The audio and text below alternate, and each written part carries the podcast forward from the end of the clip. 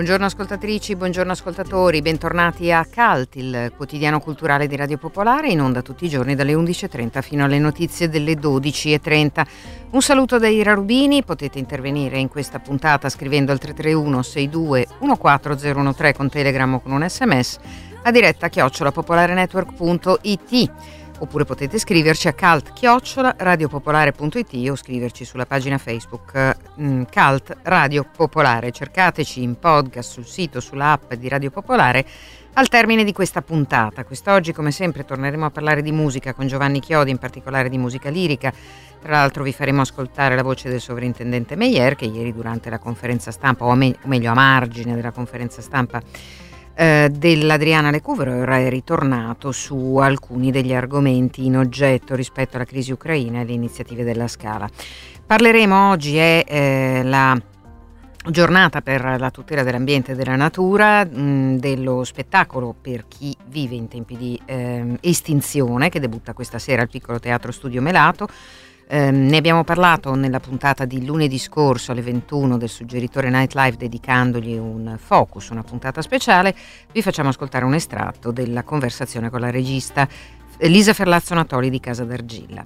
Eh, ne parliamo, parliamo, invece del documentario Luigi Proietti detto Gigi di Edoardo Leo con Barbara Sorrentini che lo ha intervistato. Avremo ospite Dacia Maraini che è in viaggio verso Milano per partecipare a Book Pride 2022. Oggi c'è un'importante anteprima Pasolini e tutta la settimana ovviamente che parliamo di Pierpaolo Pasolini in vista del 5 di marzo, il giorno in cui cadrà eh, il centenario della sua nascita. E sempre di Book Pride 2022 parliamo adesso con la presidente di Book Pride Isabella Ferretti e con uno dei curatori Raffaele Riba.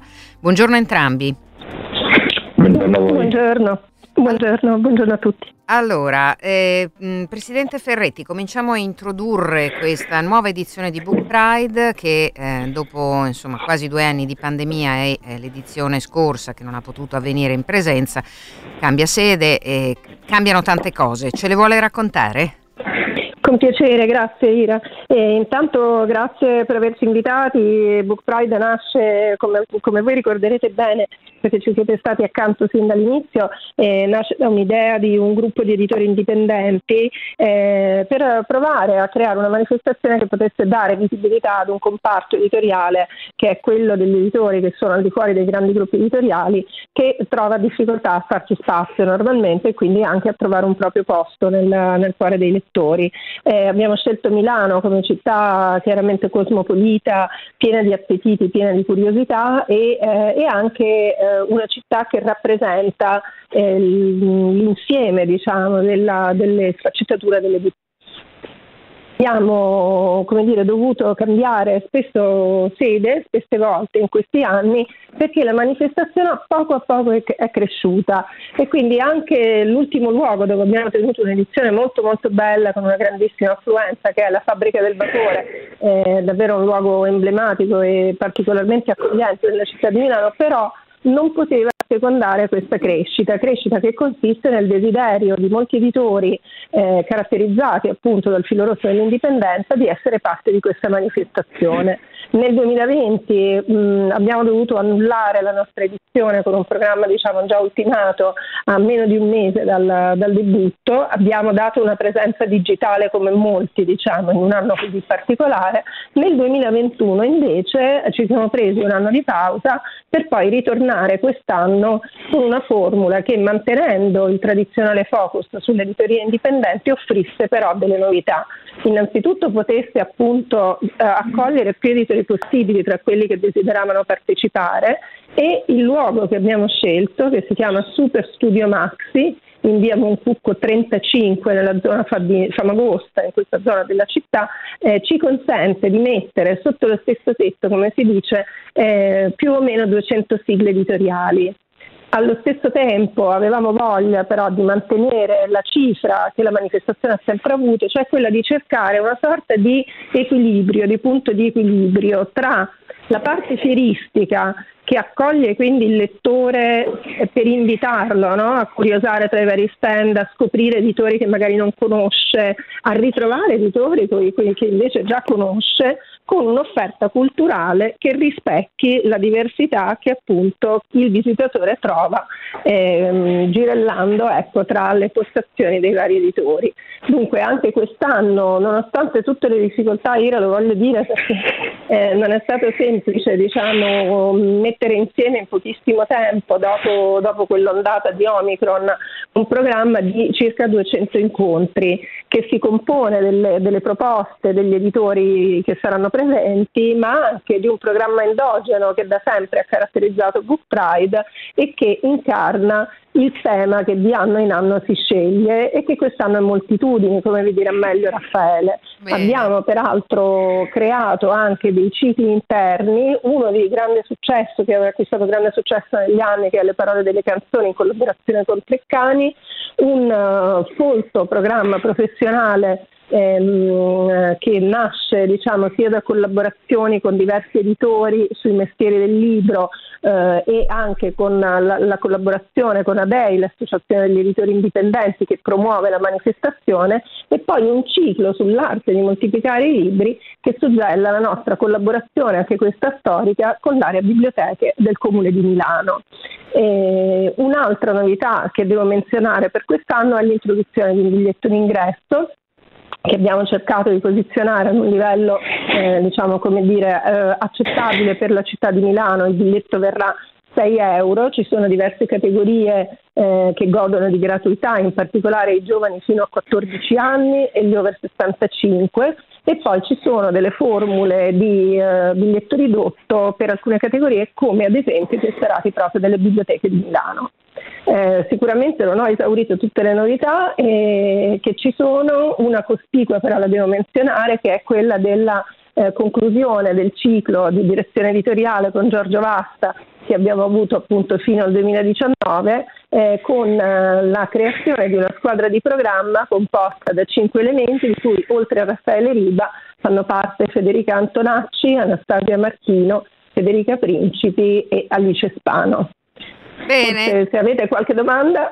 No, purtroppo poi dobbiamo chiamare Dacia Maraini, quindi eh, certo, dobbiamo, certo. dobbiamo, proseguire. Ringrazio la Presidente di Book Pride, 2000, di Book Pride eh, Isabella Ferretti e do la parola a Raffaele Riba, che appunto è uno dei cinque giovani curatori, per approfondire ancora il tema moltitudini.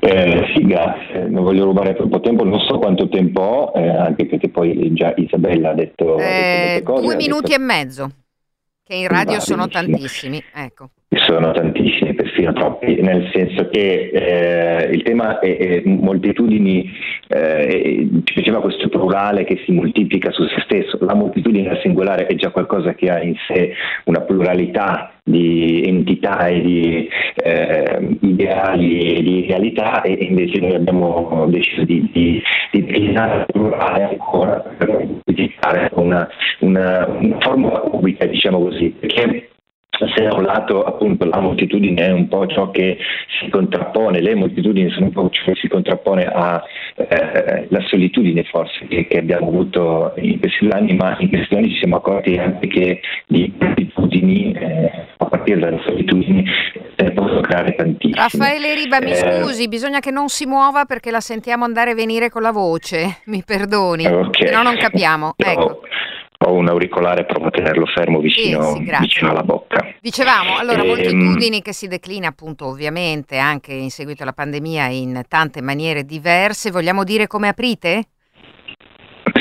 Mm, beh, allora, come apriamo questa sera, cioè? Come, la, le, sì, come aprite la, sì, l'anteprima, ma dell'anteprima parleremo con Dacia Maraini, però okay. eh, come si apre la manifestazione domani, visto che dal 4 al 6 sarete al Super Studio Maxi? Sì, allora, da, già da domani il programma ovviamente è effettissimo perché siamo tre giorni come diceva Isabella Ferretti abbiamo più di 200 incontri, eh, come diceva Isabella Ferretti, insomma m- molte suggestioni ci vengono, sono venute a comporre il programma eh, parlando, eh, spiegando il tema per gli editori, raccogliendo le loro suggestioni, una cospicua parte del programma appunto deriva da ciò, ma poi eh, avremo appunto, come diceva eh, Isabella, alcuni filoni interni infatti sono, sono, sono quattro.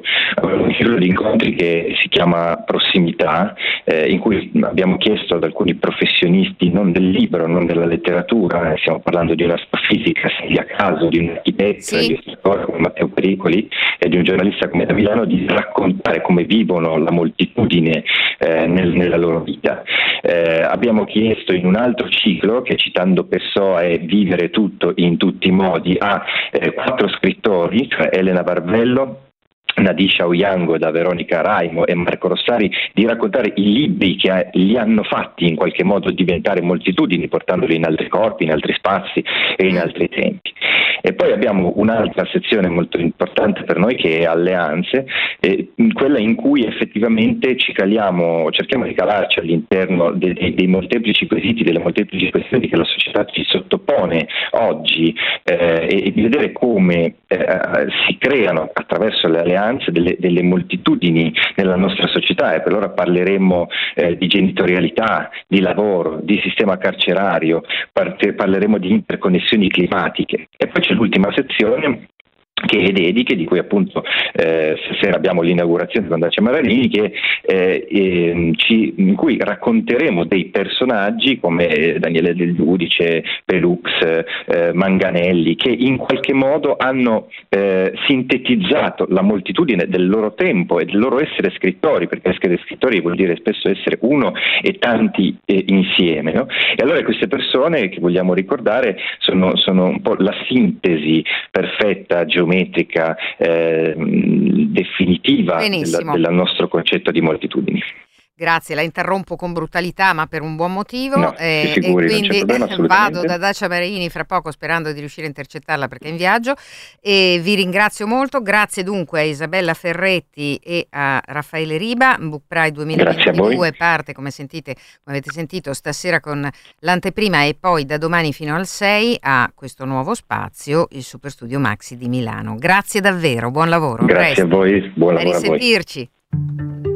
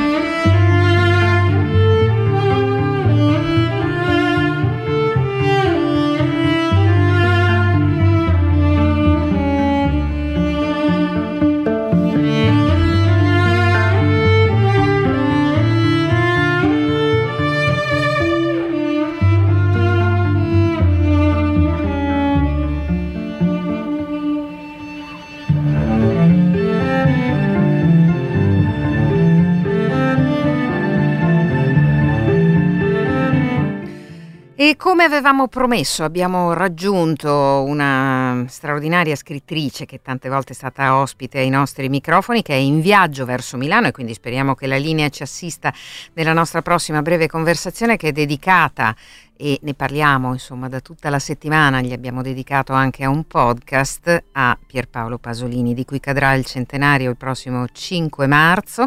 E quindi l'anteprima di Book Pride 2022, questa sera alle 18.30, eh, sarà dedicata proprio eh, a questo eh, grande intellettuale non catalogabile né etichettabile come purtroppo invece hanno tentato tanti di fare, eh, di cui Dacia Maraini oltre ehm, a essere profonda conoscitrice era soprattutto eh, una eh, grande intima amica.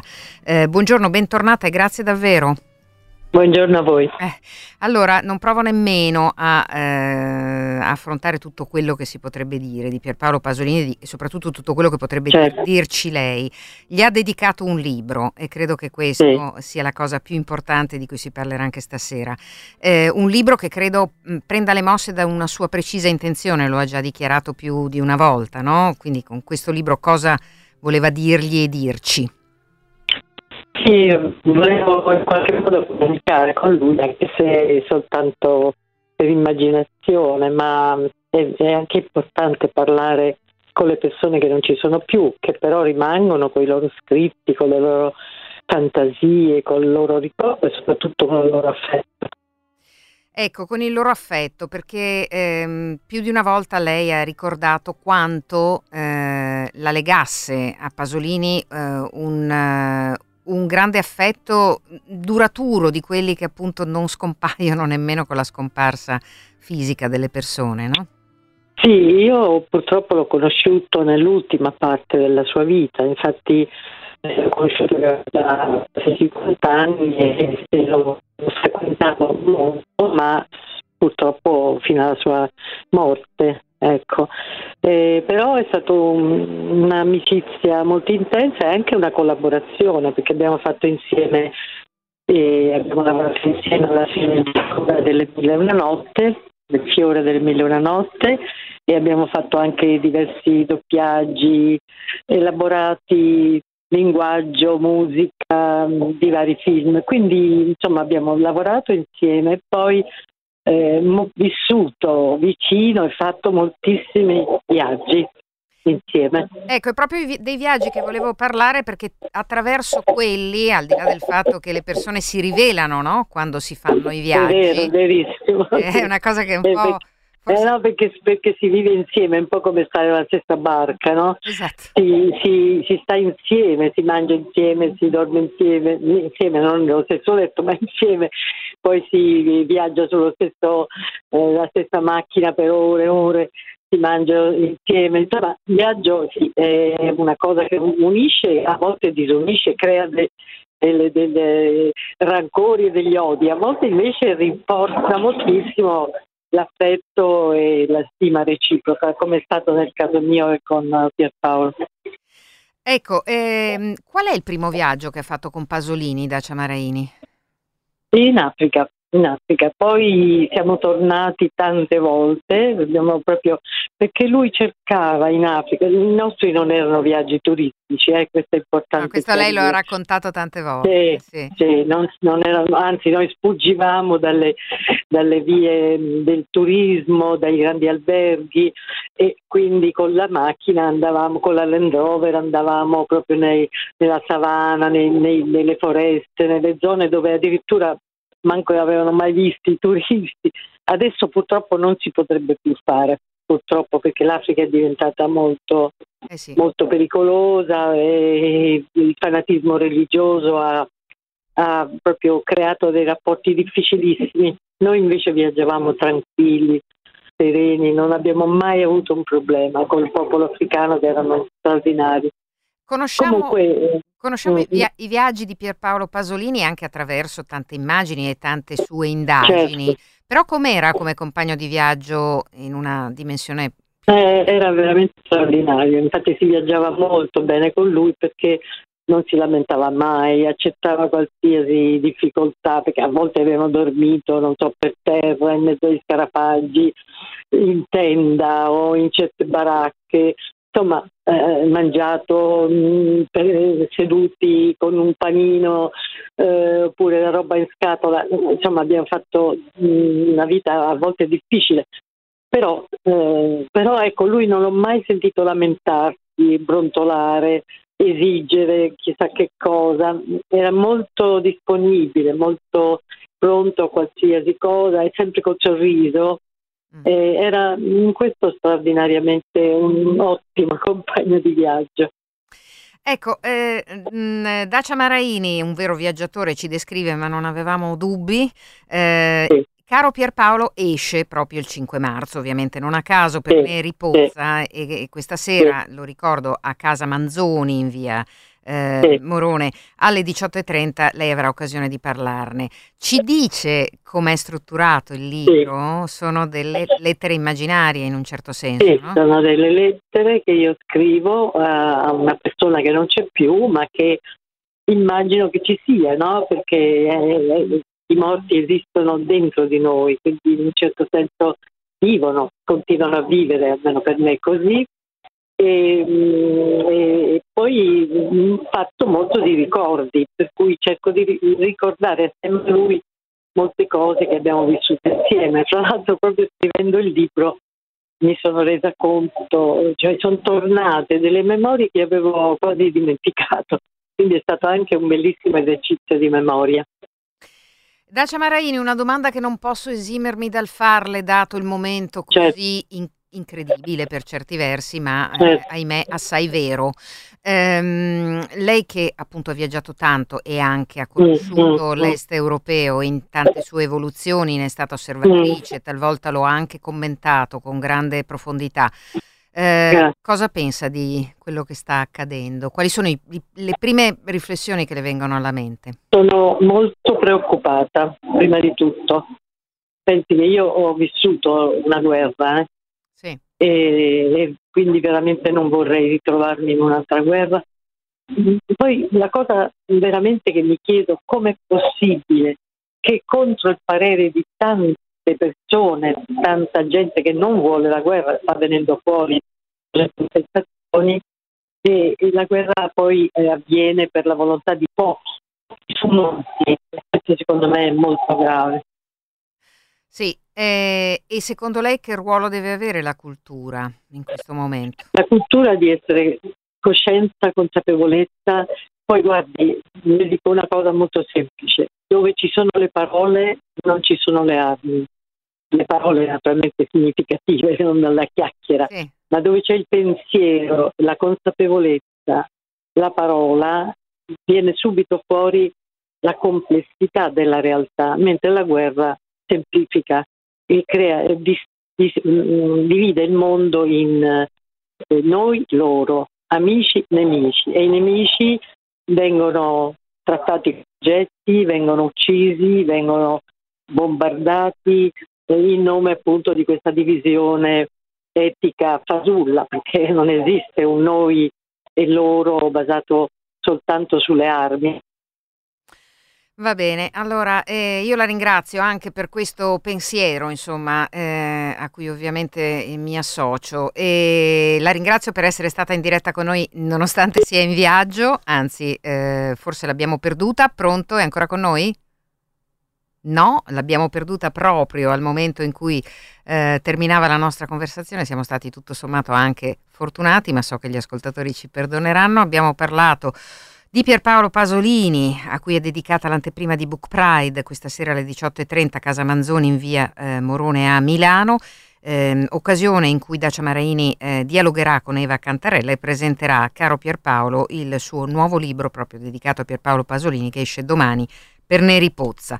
Adesso un po' di pubblicità, noi torniamo subito dopo con la seconda parte di Cult.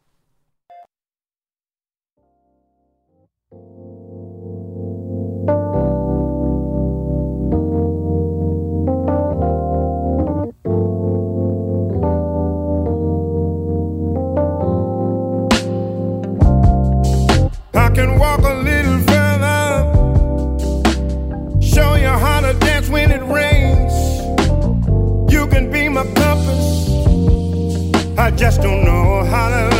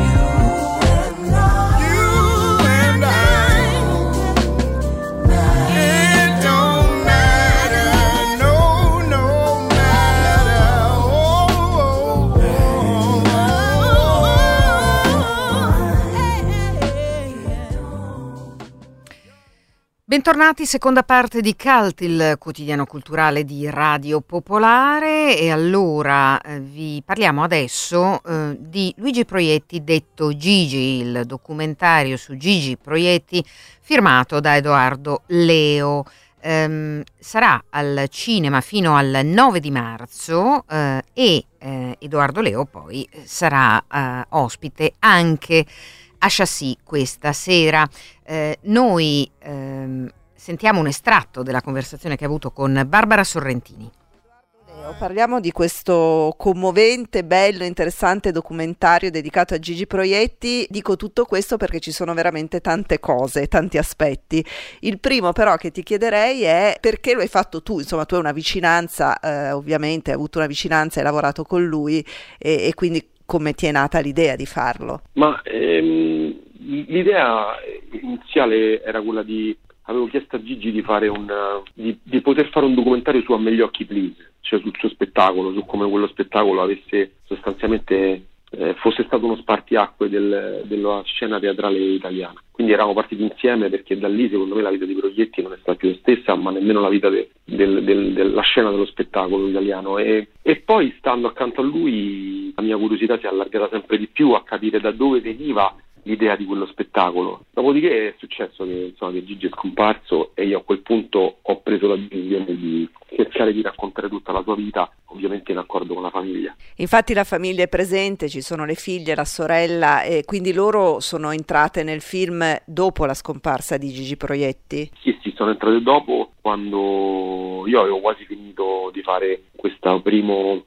montaggio in cui parlavo principalmente di A me gli occhi please e dopo ci siamo presi un tempo e alla fine hanno, hanno, deciso di aiutarmi, non solo di dirmi di andare avanti, ma mi hanno concretamente aiutato a trovare materiali, fotografie, video e tante cose inedite che sono finite nel documentario. A quel punto ho pensato di, che fosse giusto intervistarli e mi sono inventato questa specie di colazione in cui la sorella di Gigi e le due figlie chiacchierano davanti a un caffè del, del papà che era scomparso da poco. E questo vale anche per gli altri testimoni, penso Alessandro Gasman, Paola Cortellesi, Fiorello, insomma tutti quelli che ci sono. Sì, sì, loro li ho coinvolti alcuni prima, alcuni dopo, alcuni prima e dopo come Gasman, al quale ho chiesto di... l'ho intervistato due volte, anche Giallini l'ho intervistato due volte, perché ovviamente la scomparsa di Gigi aveva cambiato delle cose, avevo bisogno di farmi raccontare altro dei suoi ultimi anni e quindi è stato un lavoro lunghissimo, quattro anni di, di lavoro tra montaggio, riprese, interviste, ricerca di materiali, è un lavoro molto complesso. Chi era per te Gigi Proietti? Un esempio, per me era un, un esempio, oltre ad essere l'artista straordinario che tutti conosciamo perché veramente ha fatto tutto quello che si poteva fare dalle regie di opere liriche al cinema, al teatro, a, a Sanremo, alle canzoni, ai dischi, il direttore artistico di, te- di teatri, ha fatto costruire dei teatri. Ma quello che mi rimane di più è l'esempio di una onestà intellettuale incredibile, un uomo che considerava mestiere come veramente con, una, con un rispetto per il pubblico, un rispetto anche per se stesso. Ecco, questo credo che sia stato un uomo che ha portato il professionismo al, a- al massimo livello. Il pubblico ti conosce naturalmente per il cinema, smetto quando voglio, insomma tutti gli episodi, la mossa del pinguino che in questi giorni ovviamente hanno rivisto in molti per il curling, però tu hai fatto anche molto teatro e ci sono delle immagini di te eh, molto giovane accanto a Gigi Proietti. Quello era il dramma della gelosia, la versione teatrale del film di scuola che io ho fatto nel 2000 insieme e Gigi faceva la regia. Ed essere diretti da lui è una roba che non mi dimenticherò mai perché veramente era inimmaginabile il lavoro che faceva sul testo, sugli attori. E poi mi sono portato quell'esperienza appresso per sempre perché non ho mai smesso di farlo al teatro. Anche adesso vado in scena, faccio uno spettacolo da solo, sto da solo in scena due ore, due ore e mezzo, faccio a mio modo il mio modo, il mio tipo di one man show che sia per me come per tantissimi altri è figlio di, quel, di quello spettacolo del 76 di Gigi in cui lui va in scena e fa tutto lui. Ehm, quindi cioè, il mio rapporto col, teatro è, e non si interrompe mai. E infatti questo è il one man show, eh, nel caso di Gigi Proietti viene fuori molte volte, lo fai vedere con, con, diverse immagini, ma che cosa significa questo? Cioè forse la gente che vede ride, si diverte, ma non capisce realmente cosa c'è dietro. Prova a spiegarlo tu anche facendolo, oltre ad aver assistito ovviamente a proietti. Ma sai, il discorso one man show è apparentemente semplice, no? nel senso che se si fa un genere solo, se si fa il cabaret, anche una specie di one man show, lo stand up comedian, stand up comedy è una specie di one man show. Però nel caso di Gigi ci, troviamo di fronte a qualcosa di completamente diverso. Andava in scena con un'orchestra, mescolava pezzi presi dal teatro di sperimentazione, da Brecht, fino a pezzi molto comici, molto più popolari. Ha mescolato alto e basso, ha mescolato poesia, poesia, ricerca e comicità e l'ha fatto in un modo unico, per quello quello spettacolo è stato uno spettacolo definitivo per per il teatro italiano, perché infatti si doveva chiamare generi diversi e non a gli occhi please, perché quando lui andava in scena riusciva a fare un repertorio che non esisteva, che aveva creato lui e lo ha creato mischiando varie cose. È molto divertente anche vedere il dopo spettacolo, no? il rapporto che aveva con i ristoratori e la gente che si portava al ristorante.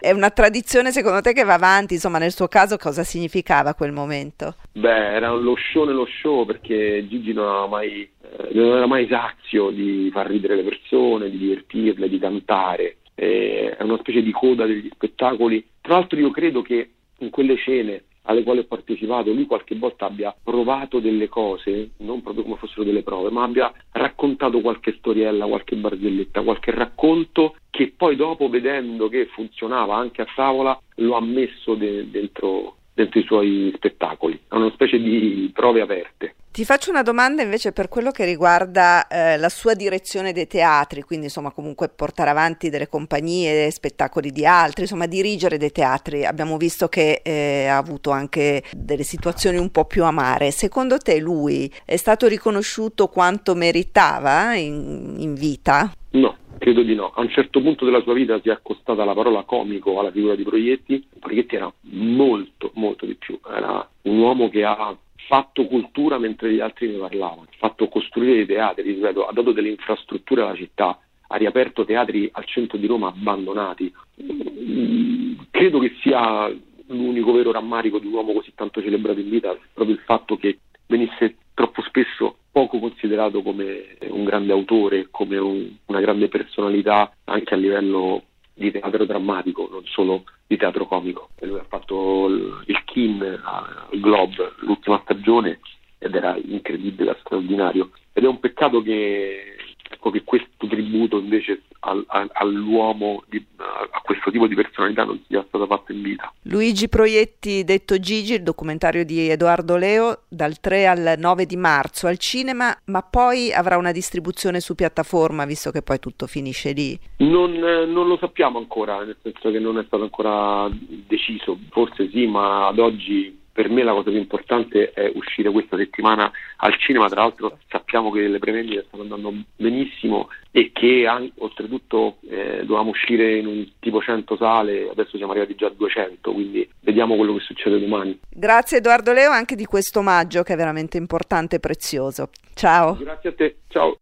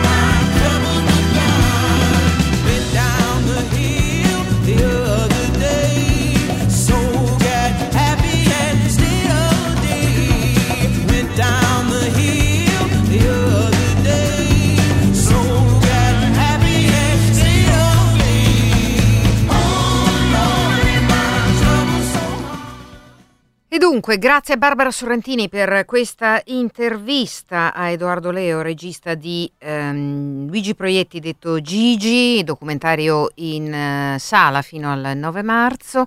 E adesso un annuncio che eh, riguarda ehm, Radio Popolare perché ehm, questa sera alle 23 andrà in onda nell'ambito di labirinti musicali uno speciale labirinto dedicato al complesso rapporto fra Pasolini e la musica, con le voci di Sergio Endrigo, Giovanna Marini, Ennio Morricone e dello stesso Pierpaolo Pasolini. Eh, ve lo annunciamo perché immaginiamo appunto che in questi giorni in cui compatibilmente con le notizie di guerra eh, continuiamo a parlare del centenario di Pasolini, per parlare di Pasolini e del suo lavoro naturalmente. Un'altra mm, cosa che vi ricordiamo, come abbiamo fatto all'inizio di questa puntata, è che oggi è la giornata mondiale della natura ehm, e, eh, ripeto, eh, in qualche modo tutto quello di cui ci dobbiamo occupare minuto per minuto ehm, ci fa talvolta dimenticare eh, una delle altre grandi urgenze dei nostri tempi, quella appunto dell'ambiente, della protezione della natura. Eh, al piccolo teatro studio Melato questa sera debutta uno spettacolo per chi vive in tempi di estinzione, eh, un testo di Miranda Rose Hall, eh, un progetto firmato da Katie Mitchell che adesso viene prodotto dal piccolo teatro e la Casa d'Argilla per la regia di Lisa Ferlazzo Natoli. Uno spettacolo che se andrete a vederlo vedrete che è alimentato energeticamente da quattro biciclette che sono costantemente tenute in moto da altrettanti ciclisti. Eh, una riflessione anche concreta un progetto che in qualche modo fa riflettere anche sui consumi eh, di qualunque attività umana, compreso lo spettacolo. Ne abbiamo parlato in una puntata monografica del suggeritore Night Live lunedì scorso alle 21 che trovate in podcast, ma vi facciamo ascoltare un estratto della conversazione che abbiamo avuto con Lisa Ferlazzo Natoli. Mitchell, che eh, insieme a Jerome Bell sono diciamo, i due artisti che hanno eh, fatto il numero zero di questo progetto europeo Sustainable Theatre che riunisce dieci teatri europei intorno a una questione che ci riguarda tutti eh, come cittadini e in particolar modo in questo caso i teatri come fare un teatro sostenibile. Sostenibile direi e oserei dire a livello energetico e ci torneremo e perché eh, i teatri si stanno chiedendo questa cosa fino al mo ma anche eh, riguardo a come percepiamo la nostra vita, le relazioni, la sostenibilità, come si diventa umani, come si resta umani. E Mitchell, che è una donna formidabile nell'identificare testi, che è una delle ragioni per cui quando il piccolo ci ha proposto di essere i primi artisti a reinterpretare un intero oggetto perché non si tratta soltanto di avere a che fare col testo, ma di reinterpretare l'intero ragionamento, diciamo, tecnico, energetico, teatrale di Mitchell. Abbiamo letto questo testo di Miranda Rosol, appunto uno spettacolo per chi vive in tempi di estinzione, e immediatamente, insomma, Mellisa, la riflessione, in fondo, è strano, ma è uno spettacolo che parla della paura della morte mh, e di tutto che in qualche modo eh, eh, va alla deriva, si estingue, muore, ma che rinasce. C'è questa frase bellissima che dice la protagonista, la terra è in equilibrio. Mm, potremmo dire che in equilibrio, non è né felice né triste, ma certamente in equilibrio. Quindi questo lungo eh, cerchio della vita che non ci riguarda tanto a noi, è lì la paura della morte. Noi siamo un pezzo nell'evoluzione straordinaria di questo pianeta siamo responsabili di una sesta estinzione, ma siamo anche, eh, ed è quello che ci ha toccato molto come compagnia, eh, ancora quasi incapaci di ragionare come specie. Mm. Siamo familiari, sappiamo ragionare come individui, abbiamo percezione della morte individuale, la morte individuale ci tocca, la morte dei cari ci terrorizza, la nostra propria scomparsa probabilmente ci dà una vertigine, ma ragionare come specie è molto più difficile. Per cui in questo bel testo molto delicato, che, che, come dice Pievani nell'introduzione per i tipi del saggiatore, a un certo punto è anche una grande elegia al teatro, no? alla morte del teatro, ma non morte intesa come fine, come inutilità un termine, no? un termine da cui ripensarsi, rinascere. E Pievani dice che succede in questo grande ragionamento della protagonista drammaturga che si trova gettata in scena perché eh, la madre di una delle due registe è caduta e sta morendo in ospedale e quindi le due registe le hanno detto eh, devi concludere la tournée, l'ultima replica, fai qualcosa. E lei dice ma io non sono, sono un'attrice, non ho un monologo in tasca, di come stanno le cose, di quello che sta succedendo. E quindi si parte da una morte. Mm individuale, scandalosa, perché di solito queste cose non si dicono, e in virtù di questo accadimento la giovane drammaturga da sola in scena, piano piano, riflette su come affrontiamo eh, temi come l'estinzione, come la catastrofe climatica e via via ragionando in tempo reale, inceppandosi eh, con appunti, cambiando rotta, incantandosi anche nella storia della creazione delle estinzioni, quello che viene fuori è che noi come specie, noi come compagnia teatrale, dice lei, noi come uomini e il tempo storico non abbiamo fatto i conti fino in fondo su che cosa sia questa crisi climatica.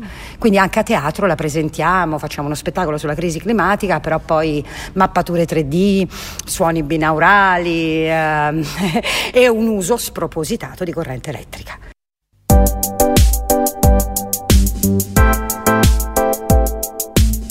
Dunque era la voce di Lisa Ferlazzo Natoli di La Casa d'Argilla. Stasera eh, debutta il piccolo teatro studio Melato, eh, uno spettacolo per chi vive in tempi di estinzione di Miranda Rose Hall da un progetto di Katie Mitchell. La puntata monografica del suggeritore Nightlive dedicata a questo spettacolo è in podcast sul sito, sull'app di Radio Popolare.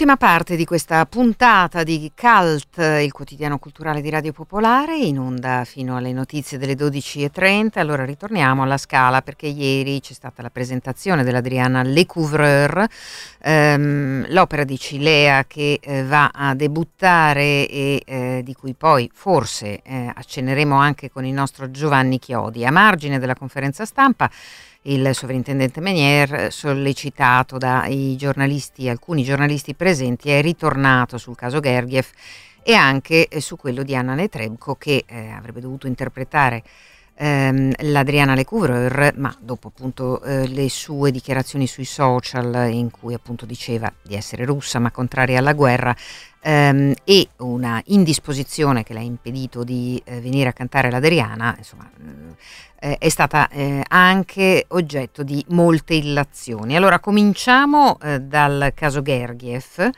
Eh, e sentiamo insomma che cosa ha aggiunto il sovrintendente Meieri, sovrintendente della Scala. Ho chiesto al maestro di chiarire la sua posizione contro la guerra, semplicemente, per soluzioni pacifici. E una domanda semplice e. Credo che l'abbia capito, non so perché non ha risposto. Quando abbiamo parlato con lui ha detto che lo farebbe, poi no, una settimana è passata quasi non è successo niente. Quindi abbiamo deciso di dare la baguette a un altro maestro.